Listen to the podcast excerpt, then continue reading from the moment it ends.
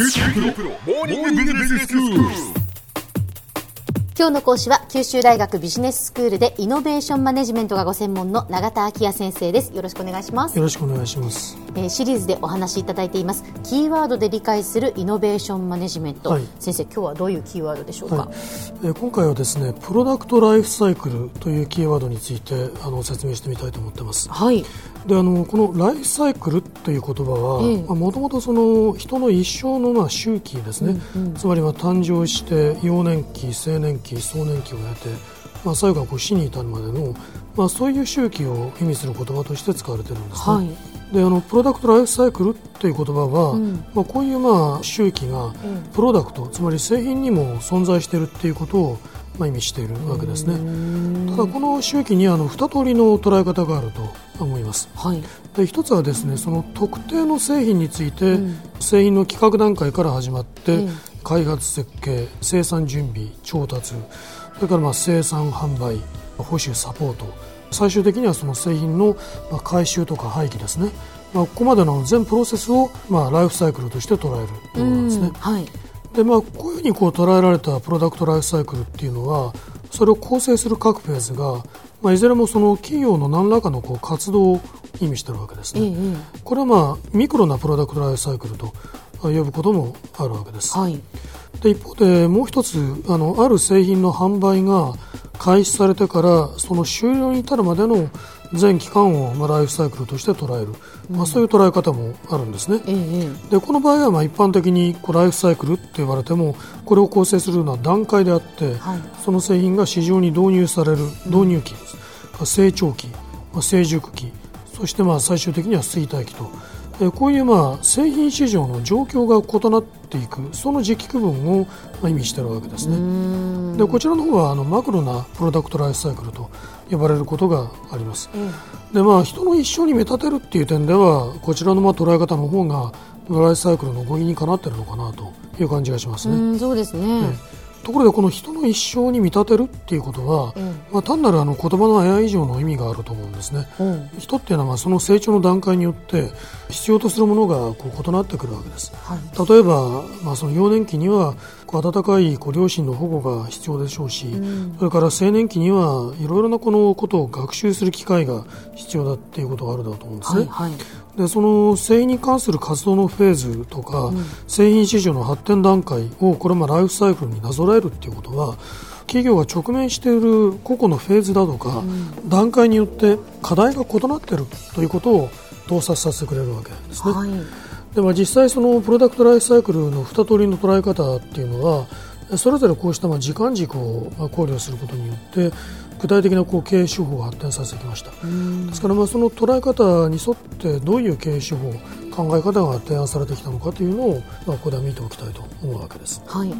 でまずその製品に関する企業の一連の活動をライフサイクルとして捉える見方、まあ、これはあのプロダクトライフサイクルマネジメント PLM なんて言われますけれども、んそういう手法を生み出してきました。はい。でこの PLM にはですねいろんなこう定義の仕方があるんですけれども、これ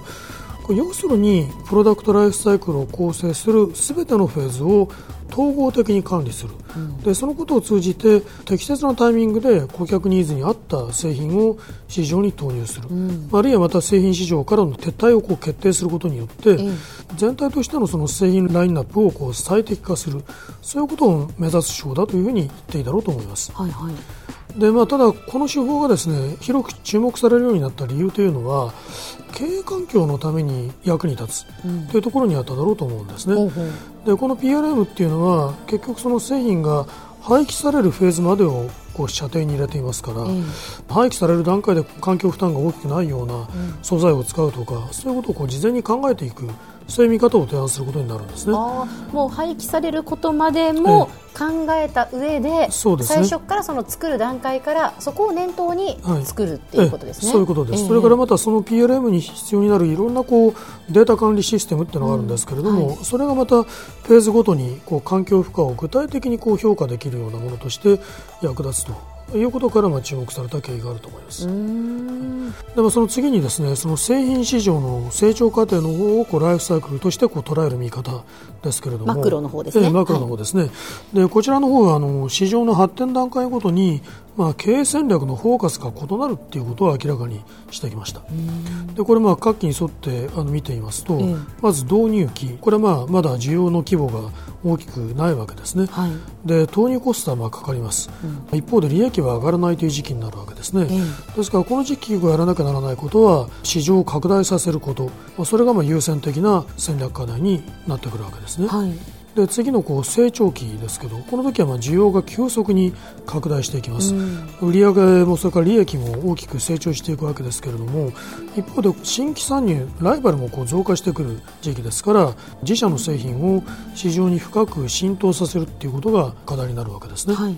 それからまあ成熟期この時期はあの需要の拡大がもう止まってしまいます。売上はまあ伸びなくなるわけですけれども、うん、ただ、一定のこう水準で利益を上げ続けるということはまあ可能な時期でもあるわけですね。うん、ですからまあこの時期はまあ市場シェアを維持する、まあ、そのためにこう差別化戦略を取るとかそういうことがまあ経営課題になってくるわけですね。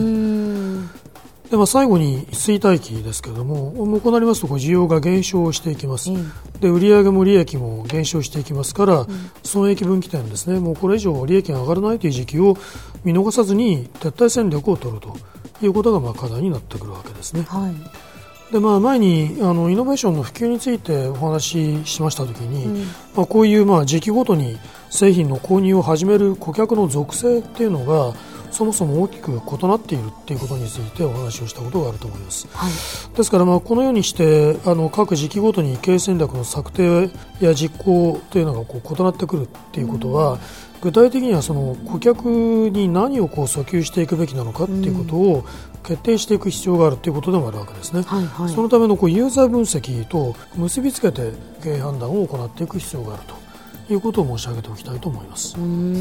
でもこうやってそのプロダクトライフサイクルって、まあ、製品の、ええ、まあ、できる過程というのを、はい、まあ、ライフサイクルになぞらえることで、え、経営戦略にやはり活かせるっていうことなんですね。そういうことですね、はい。では先生今日のまとめをお願いします、はい。えー、プロダクトライフサイクルというキーワードをご紹介しました、まあ、ある製品に関連する企業の一連の活動ですとか製品市場の成長過程というものを人の一生の周期に見立てて表した言葉であるということでご記憶いただければと思います。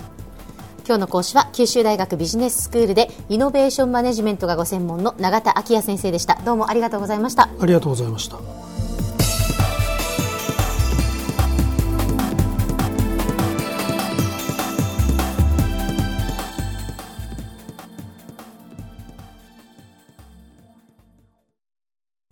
QT PRO は通信ネットワーク、セキュリティ、クラウドなど QT ネットがお届けする ICT サービスです。九州中に展開した光ファイバー網を基盤に一番身近なビジネスパートナーとして九州の企業自治体の皆様をサポートします。詳しくは QT プロで検索を。